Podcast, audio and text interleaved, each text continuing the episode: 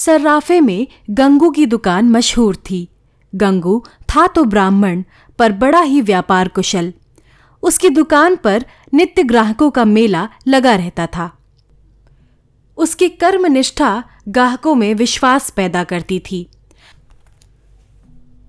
बाज़ार की और दुकानों पर ठगे जाने का भय था, पर यहाँ किसी तरह का धोखा न था। गंगू ने रमा को देखते ही मुस्कुरा कर कहा आइए बाबूजी, ऊपर आइए। बड़ी दया की। मुनीम जी, आपके वास्ते पान मंगवाओ। क्या हुक्म है बाबूजी?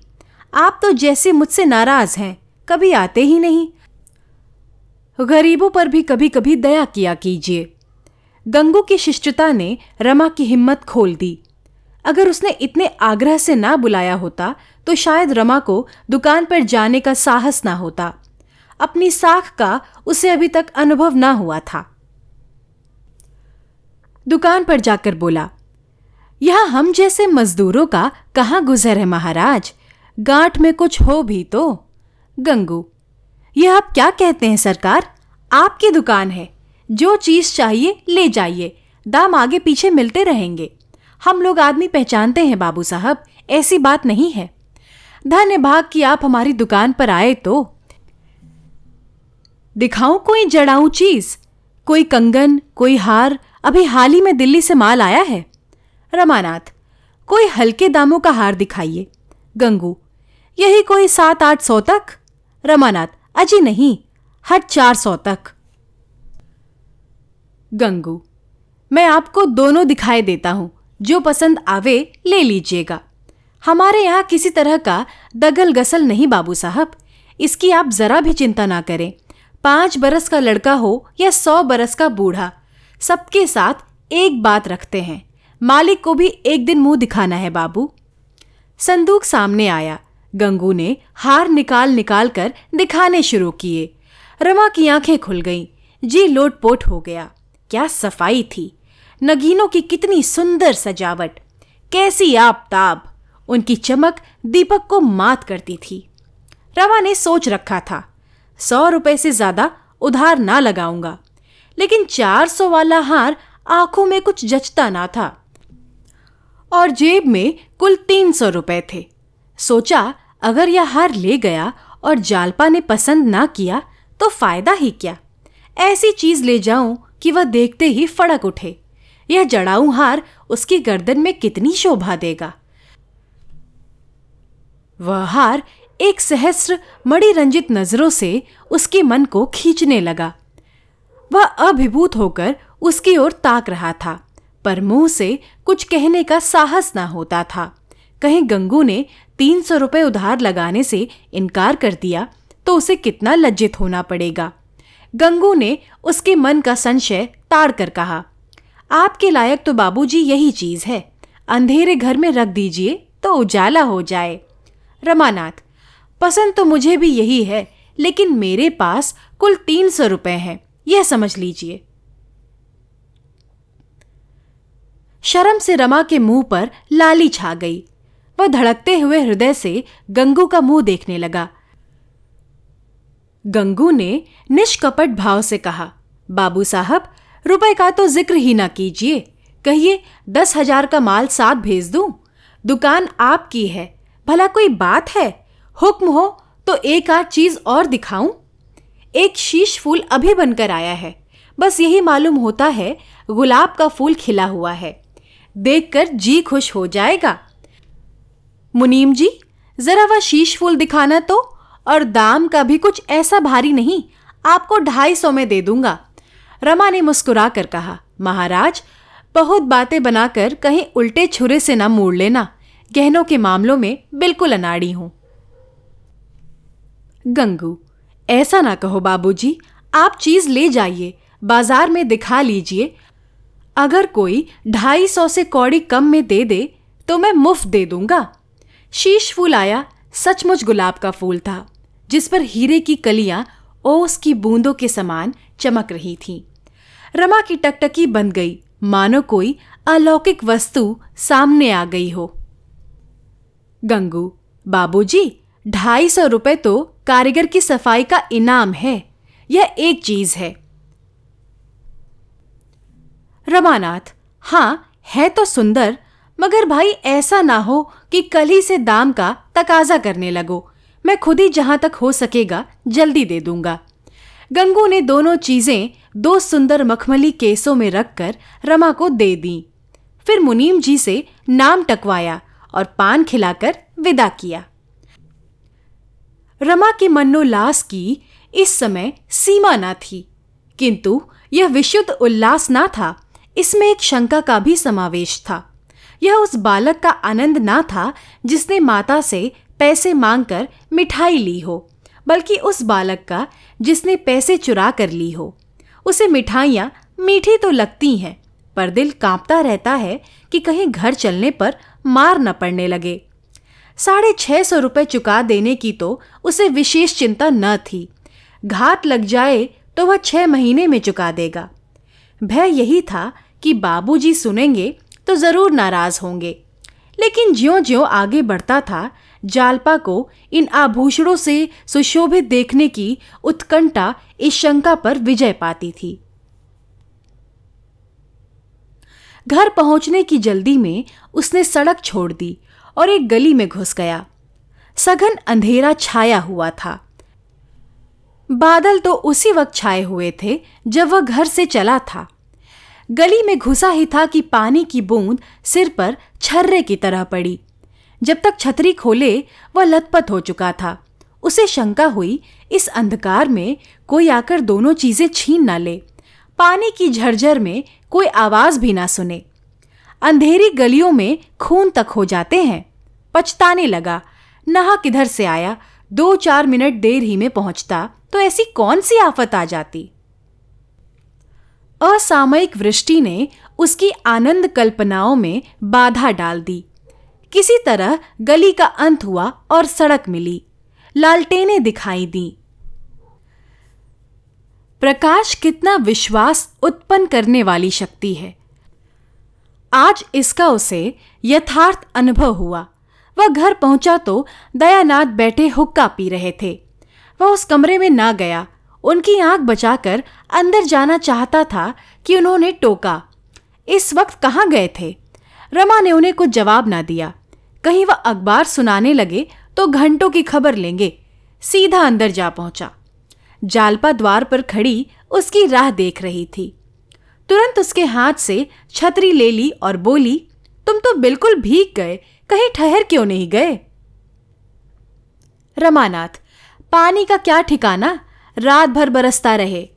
यह कहते हुए रमा ऊपर चला गया।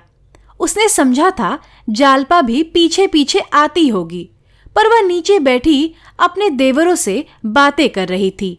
मानो उसे गहनों की याद ही नहीं है। जैसे वह बिल्कुल भूल गई है कि रमा सर्राफे से आया है। रमा ने कपड़े बदले और मन में झुंझलाता हुआ नीचे चला आया। उसी समय दयानाथ भोजन करने आ गए। सब लोग भोजन करने बैठ गए। जालपा ने जब तो किया था, पर इस उत्कंठा की दशा में आज उससे कुछ खाया न गया। जब वह ऊपर पहुँची तो रमा चारपाई पर लेटा हुआ था। उसे देखते ही कौतुक से बोला, आज सर्राफे का जाना तो व्यर्थ ही गया। हार कहीं तैयार ही ना था। बनाने को कह आया हूँ। जालपा की उत्साह से चमकती हुई मुख छवि मलिन पड़ गई। बोली, वह तो पहले ही जानती थी। बनते बनते पाँच छह महीने तो लग ही जाएँगे। रमानाथ, नहीं जी, बहुत जल्द बना देगा। कसम खा रहा था।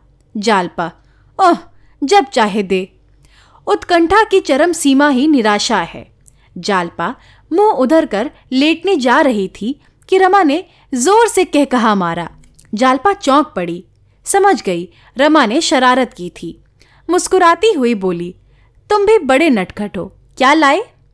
रमानाथ, कैसे चकमा दिया? जालपा, यह तो मर्दों की आदत ही है। तुमने नई बात क्या की? जालपा दोनों आभूषणों को देखकर निहाल हो गई। हृदय में आनंद की लहरें सी उठने लगी। वह मनोभावों को छिपाना चाहती थी कि रमा उसे ओछी ना समझे, लेकिन एक एक अंग खिला जाता था।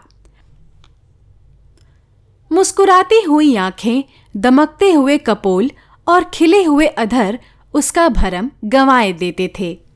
उसने हार गले में पहना, शीश फूल जूड़े में सजाया और हर्ष से उन्मत होकर बोली तुम्हें आशीर्वाद देती हूँ। ईश्वर तुम्हारी सारी मनोकामनाएँ पूरी करे। आज जालपा की वह अभिलाषा पूरी हुई, जो बचपन ही से उसकी कल्पनाओं का एक स्वप्न, उसकी आशाओं का क्रीड़ा स्थल बनी हुई थी। आज उसकी वह साध पूरी हो गई। यदि मानकी यहाँ होती तो वह सबसे पहले यह हार उसे दिखाती और कहती, तुम्हारा हार तुम्हें मुबारक हो। रमा पर घड़ो नशा चढ़ा हुआ था। आज उसे अपना जीवन सफल जान पड़ा। अपने जीवन में आज पहली बार उसे विजय का आनंद प्राप्त हुआ। जालपा ने पूछा, जाकर अम्मा जी को दिखाऊँ? रमा ने कहा, अम्मा को क्या दिखाने जाओगी? ऐसी कौन सी बड़ी चीज़ें हैं? जालपा, अब मैं तुमसे साल भर तक और किसी चीज़ के लिए ना कहूँगी। इसके रुपए देकर ही मेरे दिल का बोझ हल्का होगा। रमा गर्व से बोला, रुपए की क्या चिंता? है ही कितने? जालपा, जरा अम्मा जी को दिखाऊँ देखे क्या कहती हैं? रमानाथ, मगर यह ना कहना, उधार लाए हैं? जालपा इस तरह दौड़ी हुई नीचे गई, मानो उसे वहाँ कोई निधि मिल जाएगी। आधी रात बीत चुकी थी। रमा आनंद की नींद सो रहा था। जालपा ने छत पर आकर एक बार आकाश की ओर देखा। निर्मल चांदनी छिटकी हुई थी। वह कार्तिक की चांदनी जिसमें संगीत की शांति है। शांति का माधुर्य और माधुर्य का उन्माद। जालपा ने कमरे में आकर अपनी संदूकची खोली और उसमें से वह कांच का चंद्रहार निकाला, जिसे एक दिन पहनकर उसने अपने को धन्य माना था। पर इस नए चंद्रहार के सामने उसकी चमक उसी भांति मंद पड़ गई थी, जैसे इस निर्मल चंद्र ज्योति के सामने तारों का आलोक। उसने उस नकली हार को तोड़ डाला और उसके दानों को नीचे गली में फेंक दिया, उसी भांति जैसे पूजन समाप्त हो जाने के बाद कोई उपासक मिट्टी की मूर्तियों को जल में विसर्जित कर देता है। उस दिन से जालपा के पति स्नेह में सेवा भाव का उदय हुआ। वह स्नान करने जाता तो उसे अपनी धोती चुनी हुई मिलती। आले पर तेल और साबुन भी रखा हुआ पाता। जब दफ्तर जाने लगता तो जालपा उसके कपड़े लाकर सामने रख देती। पहले पान मांगने पर मिलते थे, पर अब ज़बरदस्ती खिलाए जाते थे। जालपा उसका रुख देखा करती। उसे कुछ कहने की ज़रूरत ना थी। यहाँ तक कि जब वह भोजन करने बैठता तो वह पंखा झला करती। पहले वह बड़ी अनिच्छा से भोजन बनाने जाती थी, और उस पर भी बेगार सी टालती थी। अब बड़े प्रेम से रसोई में जाती। चीज़ें अब भी वही बनती थीं, पर उनका स्वाद बढ़ गया था। रमा को इस मधुर स्नेह के सामने वह दो गहने बहुत ही तुच्छ जचते थे। उधर जिस दिन रमा ने गंगू की दुकान से गहने खरीदे, उसी दिन दूसरे सर्राफों को भी उसके आभूषण प्रेम की सूचना मिल गई। रमा जब उधर से निकलता तो दोनों तरफ़ से दुकानदार उठ उठ कर उसे सलाम करते। आइए बाबूजी, पान तो खाते जाइए, दो एक चीज़ें हमारी दुकान से भी तो देखिए। रमा का आत्मसंयम उसकी साख को और भी बढ़ाता था। यहाँ तक कि एक दिन एक दलाल रमा के घर पर आ पहुँचा और उसके नहीं नहीं करने पर भी अपनी संदूकची खोल ही दी। रमा ने उससे पीछा छुड़ाने के लिए कहा, भाई, इस वक्त मुझे कुछ नहीं लेना है। क्यों अपना और मेरा समय नष्ट करोगे? दलाल ने बड़े विनीत भाव से कहा, बाबूजी, देख तो लीजिए। पसंद आए तो लीजिएगा। नहीं तो ना लीजिएगा। देख लेने में तो कोई हर्ज नहीं है। आखिर रईसों के पास ना जाए तो किसके पास जाएँ? औरों ने आपसे गहरी रकमें मारी। हमारे भाग्य में भी बदा होगा तो आपसे चार पैसा पा जाएँगे।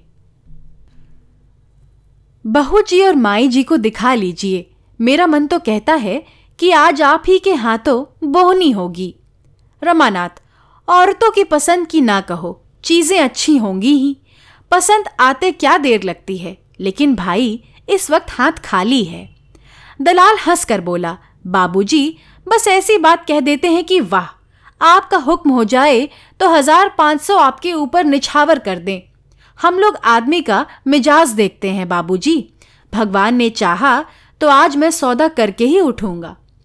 दलाल ने संदूकची से दो चीज़ें निकाली। एक तो नए फ़ैशन का जड़ाऊ कंगन था। और दूसरा, कानों का रिंग।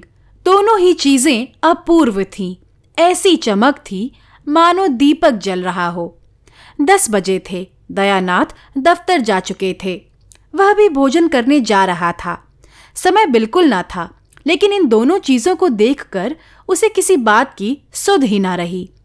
दोनों केस लिए हुए रमानाथ घर में आया।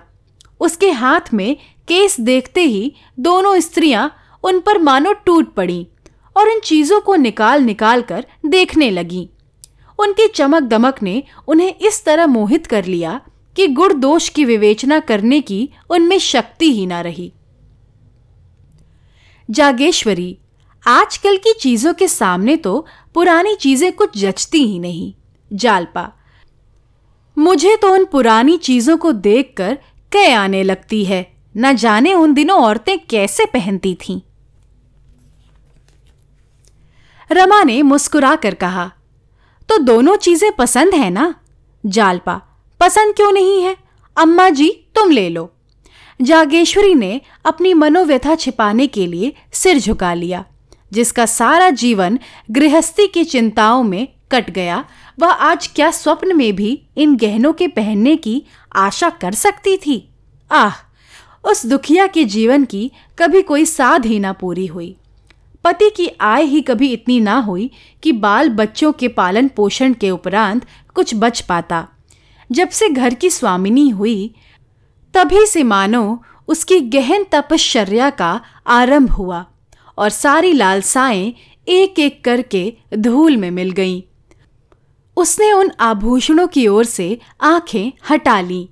दोनों चीज़ों में इतना गजब का आकर्षण था कि उनकी ओर ताकते हुए वह डरती थी कि कहीं उसकी विरक्ति का पर्दा ना खुल जाए। बोली, मैं लेकर क्या करूँगी बेटी? मेरे पहनने ओढ़ने के दिन तो अब निकल गए। इन्हें कौन लाया है बेटा? क्या दाम है इनके? रमानाथ एक सर्राफ दिखाने लाया है। अभी दाम आम नहीं पूछे, मगर ऊँचे दाम होंगे। लेना तो था ही नहीं, दाम पूछकर क्या करता? जालपा, लेना ही नहीं था तो यहाँ लाए क्यों? जालपा ने यह शब्द इतने आवेश में आकर कहे कि रमा खिसिया गया। उनमें इतनी उत्तेजना, इतना तिरस्कार भरा हुआ था कि इन गहनों को लौटा ले जाने की उसकी हिम्मत ना पड़ी। बोला तो ले लूँ? जालपा, अम्मा लेने को ही नहीं कहती तो लेकर क्या करोगे? क्या मुफ़्त में दे रहा है? रमानाथ, समझ लो मुफ़्त ही मिलते हैं। जालपा, सुनती हो अम्मा जी इनकी बातें? आप जाकर लौटा आइए। जब हाथ में रुपए होंगे तो बहुत गहने मिलेंगे। जागेश्वरी ने मुहा सख्त स्वर में कहा, रुपए अभी तो नहीं माँगता? जालपा विचलित स्वर में बोली, उधार भी देगा तो सूद तो लगा ही लेगा। रमानाथ तो लौटा दूँ? एक बात चटपट तय कर डालो, लेना हो तो ले लो, ना लेना हो तो लौटा दो, मोह और दुविधा में ना पड़ो। जालपा को यह स्पष्ट बातचीत इस समय बहुत कठोर लगी। रमा से उसे ऐसी आशा ना थी। इनकार करना उसका काम था। रमा को तो लेने के लिए ही आग्रह करना चाहिए था। जागेश्वरी की ओर लालायित नज़रों से देखकर बोली, लौटा दो, रात दिन के तकाजे कौन सहेगा? वह केसों को बंद करने ही वाली थी कि जागेश्वरी ने कंगन उठाकर पहन लिया। मानो क्षण भर पहनने की ही उसकी साथ पूरी हो जाएगी। फिर मन में इस ओछेपन पर लज्जित होकर वह उसे उतारना ही चाहती थी कि रमा ने कहा, अब तुमने पहन लिया है अम्मा तो पहने रहो, मैं तुम्हें भेंट करता हूँ। जागेश्वरी की आँखें सजल हो गईं। जो लालसा आज तक ना पूरी हो सकी, वह आज रमा की मातृभक्ति से पूरी हो रही थी। लेकिन क्या वह अपने प्रिय पुत्र पर ऋण का इतना भारी बोझ रख देगी? अभी वह बेचारा बालक है, उसकी सामर्थ्य ही क्या है? न जाने रुपए जल्द हाथ आए या देर में। दाम भी तो नहीं मालूम। अगर ऊँचे दामों का हुआ तो बेचारा देगा कहाँ से? उसे कितने तकाजे सहने पड़ेंगे और कितना लज्जित होना पड़ेगा? कातर स्वर में बोली, नहीं बेटा, मैंने तो यूँ ही पहन लिया था। ले जाओ, लौटा दो। माता का उदास मुख देखकर रमा का हृदय मातृ प्रेम से हिल उठा। क्या ऋण के भय से वह अपनी त्याग मूर्ति माता की इतनी सेवा भी नहीं कर सकेगा? माता के प्रति उसका कुछ कर्तव्य भी तो है। बोला, रुपए बहुत मिल जाएँगे अम्मा, तुम इसकी चिंता मत करो। जागेश्वरी ने बहू की ओर देखा, मानो कह रही थी कि रमा मुझ पर कितना अत्याचार कर रहा है। जालपा उदासीन भाव से बैठी थी। कदाचित उसे भय हो रहा था कि माता जी यह कंगन ले ना ले। मेरा कंगन पहन लेना बहू को अच्छा नहीं लगा, इसमें जागेश्वरी को संदेह नहीं रहा। उसने तुरंत कंगन उतार डाला और जालपा की ओर बढ़ाकर बोली, मैं अपनी ओर से तुम्हें भेंट करती हूँ। मुझे जो कुछ पहनना ओढ़ना था, ओढ़ पहन चुकी। अब जरा तुम पहनो, देखो? जालपा को इसमें जरा भी संदेह ना था कि माता जी के पास रुपयों की कमी नहीं। वह समझी, शायद आज वह पसीज गई हैं और कंगन के रुपए दे देंगी। एक क्षण पहले उसने समझा था कि रुपए रमा को देने पड़ेंगे। इसीलिए इच्छा रहने पर भी वह उसे लौटा देना चाहती थी। जब माताजी उसका दाम चुका रही थी तो वह क्यों इनकार करती? मगर ऊपरी मन से बोली, रुपए ना हो तो रहने दीजिए, अम्मा जी। अभी कौन जल्दी है? रमा ने कुछ चिढ़कर कहा तो तुम यह कंगन ले रही हो? जालपा, अम्मा जी नहीं मानती तो मैं क्या करूँ? रमानाथ, और ये रिंग? इन्हें भी क्यों नहीं रख लेती? जालपा, जाकर दाम तो पूछाओ। रमा ने कहा, तुम इन चीज़ों को ले जाओ। तुम्हें दाम से क्या मतलब? रमा ने बाहर आकर दलाल से दाम पूछा तो सन्नाटे में आ गया। कंगन सात सौ के थे और रिंग डेढ़ सौ के। उसका अनुमान था कि कंगन अधिक से अधिक तीन सौ के होंगे और रिंग चालीस पचास रुपए के। पछताए कि पहले ही दाम क्यों ना पूछ लिए। नहीं तो इन चीज़ों को घर में ले जाने की नौबत ही क्यों आती। लौटाते हुए शर्म आती थी, मगर कुछ भी हो, लौटाना तो पड़ेगा ही। इतना बड़ा बोझ वह सिर पर नहीं ले सकता। दलाल से बोला बड़े दाम हैं भाई। मैंने तो तीन चार सौ के भीतर ही आका था। दलाल का नाम चरणदास था। बोला, दाम में एक कौड़ी फ़र्क पड़ जाए सरकार तो मुँह ना दिखाऊँ। धनीराम की कोठी का तो माल है, आप चलकर पूछ ले। दमड़ी रुपए की दलाली अलबत्ता मेरी है।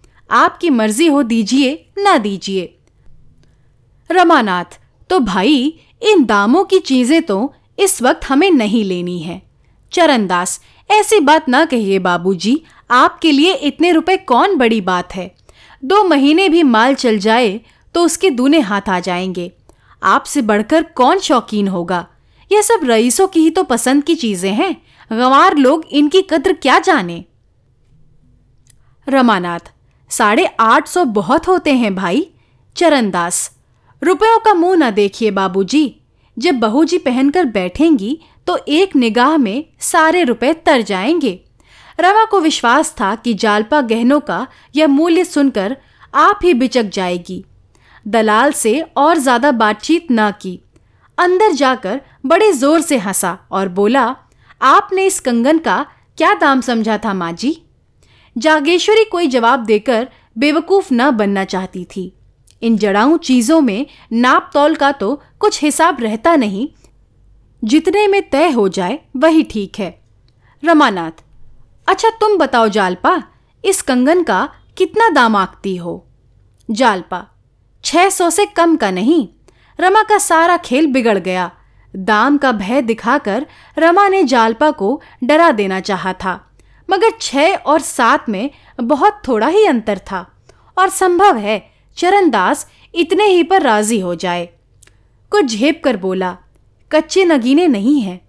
जालपा, कुछ भी हो, छह सौ से ज़्यादा का नहीं। रमानाथ, और रिंग का? जालपा, अधिक से अधिक सौ रुपए। रमानाथ, यहाँ भी चूकी, डेढ़ सौ माँगता है। जालपा, लुट्टू है कोई, हमें इन दामों में लेना ही नहीं। रमा की चाल उल्टी पड़ी। जालपा को इन चीज़ों के मूल्य के विषय में बहुत धोखा न हुआ था। आखिर रमा की आर्थिक दशा तो उससे छिपी ना थी। फिर वह सात सौ रुपए की चीज़ों के लिए मुँह खोले बैठी थी। रमा को क्या मालूम था कि जालपा कुछ और ही समझकर कंगन पर लहराई थी। अब तो गला छूटने का एक ही उपाय था। और वह यह कि दलाल छह सौ पर राज़ी ना हो। बोला, वह साढ़े आठ से कौड़ी कम ना लेगा। जालपा तो लौटा दो, रमानाथ। मुझे तो लौटाते शर्म आती है। अम्मा जरा आप ही दलान में चलकर कह दें, हमें सात सौ से ज़्यादा नहीं देना है। देना हो तो दे दो, नहीं चले जाओ। जागेश्वरी हाँ रे, क्यों नहीं? उस दलाल से मैं बातें करने जाऊँ? जालपा तुम्हें क्यों नहीं कह देते? इसमें तो कोई शर्म की बात नहीं। रमानाथ, मुझसे साफ़ जवाब ना देते बनेगा। दुनिया भर की खुशामद करेगा। चुनी चुना, आप बड़े आदमी हैं, रईस हैं, राजा हैं। आपके लिए डेढ़ सौ क्या चीज़ है? मैं उसकी बातों में आ जाऊँगा। जालपा अच्छा चलो मैं ही कह देती हूँ। रमानाथ, वाह, फिर तो सब काम ही बन गया। रमा पीछे दुपक गया। जालपा दालान में आकर बोली, जरा यहाँ आना जी। ओ सर्राफ, लूटने आए हो या माल बेचने आए हो? चरणदास बरामदे से उठकर द्वार पर आया और बोला, क्या हुक्म है सरकार? जालपा, माल बेचने आते हो या लूटने आते हो? सात सौ रुपए कंगन के मांगते हो? चरणदास, सात सौ तो उसकी कारीगरी के दाम है, हुजूर। जालपा अच्छा तो जो उस पर सात सौ निछावर कर दे, उसके पास ले जाओ। रिंग के डेढ़ सौ कहते हो? लूट है क्या? मैं तो दोनों चीज़ों के सात सौ से अधिक ना दूँगी। चरणदास, बहू जी, आप तो अंधेर करती हैं। कहाँ साढ़े आठ सौ और कहाँ सात सौ? जालपा, तुम्हारी खुशी अपनी चीज़ ले जाओ। चरणदास इतने बड़े दरबार में आकर चीज़ लौटा ले जाऊँ। आप यूँ ही पहने दस पाँच रुपए की बात होती तो आपकी जबान ना फेरता। आपसे झूठ नहीं कहता बहू जी इन चीज़ों पर पैसा रुपया नफा है। उसी एक पैसे में दुकान का भाड़ा बट्टा खाता दस्तूरी दलाली सब समझिए। एक बात ऐसी समझकर कहिए कि हमें भी चार पैसे मिल जाएँ, सवेरे सवेरे लौटना ना पड़े। जालपा, कह दिए, वही सात सौ. चरणदास ने ऐसा मुँह बनाया, मानो वह किसी धर्म संकट में पड़ गया है। फिर बोला, सरकार है तो घाटा ही, पर आपकी बात नहीं टालते बनती। रुपए कब मिलेंगे? जालपा, जल्द ही मिल जाएँगे? जालपा अंदर जाकर बोली, आखिर दिया कि नहीं सात सौ में? डेढ़ सौ साफ़ उड़ाए लिए जाता था। मुझे पछतावा हो रहा है कि कुछ और कम क्यों ना कहा। वे लोग इस तरह ग्राहकों को लूटते हैं। रमा इतनी भारी बोझ लेते घबरा रहा था। लेकिन परिस्थिति ने कुछ ऐसा रंग पकड़ा कि बोझ उस पर लद ही गया। जालपा तो खुशी की उमंग में दोनों चीज़ें लिए ऊपर चली गई, पर रमा सिर झुकाए चिंता में डूबा खड़ा था। जालपा ने उसकी दशा जानकर भी इन चीज़ों को क्यों ठुकरा नहीं दिया? क्यों ज़ोर देकर नहीं कहा, मैं ना लूँगी क्यों दुविधा में पड़ी रही? साढ़े पाँच सौ भी चुकाना मुश्किल था। इतने और कहाँ से आएँगे?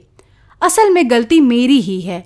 मुझे दलाल को दरवाजे से ही दुदकार देना चाहिए था, लेकिन उसने मन को समझाया। यह अपने ही पापों का तो प्रायश्चित है। फिर आदमी इसीलिए तो कमाता है। रोटियों के लाले थोड़े ही थे। भोजन करके जब रमा ऊपर कपड़े पहनने गया तो जालपा आईने के सामने खड़ी कानों में रिंग पहन रही थी। उसे देखते ही बोली, आज किसी अच्छे का मुँह देखकर उठी थी। दो चीज़ें मुफ़्त हाथ आ गईं। रमा ने विस्मय से पूछा, मुफ़्त क्यों? रुपए ना देने पड़ेंगे? जालपा, रुपए तो अम्मा जी देंगी। रमानाथ, क्या कुछ कहती थी? जालपा, उन्होंने मुझे भेंट दिए हैं तो रुपए कौन देगा? रमा ने उसके भोलेपन पर मुस्कुरा कर कहा, यही समझकर तुमने ये चीज़ें ले ली? अम्मा को देना होता तो उसी वक्त दे देती, जब गहने चोरी हो गए थे। क्या उनके पास रुपए ना थे? जालपा असमंजस में पड़कर बोली तो मुझे क्या मालूम था? अब भी तो लौटा सकते हो, कह देना, जिसके लिए लिया था, उसे पसंद नहीं आया। यह कहकर उसने तुरंत कानों से रिंग निकाल लिए। कंगन भी उतार डाले और दोनों चीज़ें केस में रखकर उसकी तरफ़ इस तरह बढ़ाई, जैसे कोई बिल्ली चूहे से खेल रही हो। वह चूहे को अपनी पकड़ से बाहर नहीं होने देती, उसे छोड़कर भी नहीं छोड़ती। हाथों को फैलाने का साहस नहीं होता था। क्या जालपा के हृदय की भी यही दशा ना थी? उसके मुख पर हवाइयाँ सी उड़ रही थीं। क्यों वह रमा की ओर ना देखकर भूमि की ओर देख रही थी? क्यों सिर ऊपर ना उठाती थी? किसी संकट से बच जाने में जो हार्दिक आनंद होता है, वह कहाँ था? उसकी दशा ठीक उस माता की सी थी, जो अपने बालक को विदेश जाने की अनुमति दे रही हो। वही विवशता, वही कातरता, वही ममता इस समय जैसे जालपा के मुख पर उदय हो रही थी। रमा उसके हाथ से केसों को ले सके, इतना कड़ा संयम उसमें ना था। उसे तकाजे सहना, लज्जित होना, मुँह छिपाए फिरना, चिंता की आग में जलना, सब कुछ सहना मंजूर था। ऐसा काम करना ना मंजूर था जिससे जालपा का दिल टूट जाए। वह अपने को अभागिन समझने लगे। उसका सारा ज्ञान, सारी चेष्टा, सारा विवेक इस आघात का विरोध करने लगा। प्रेम और परिस्थितियों के संघर्ष में प्रेम ने विजय पाई। उसने मुस्कुरा कर कहा, रहने दो, अब ले लिए हैं तो क्या लौटाएँ? अम्मा जी भी हंसेंगी। जालपा ने बनावटी कांपते हुए कंठ से कहा, अपनी चादर देखकर ही पाँव फैलाना चाहिए। एक नई विपत्ति मोल लेने की क्या ज़रूरत है? रमा ने मानो जल में डूबते हुए कहा, ईश्वर मालिक है और तुरंत नीचे चला गया। हम क्षणिक मोह और संकोच में पड़कर अपने जीवन के सुख और शांति का कैसे होम कर देते हैं?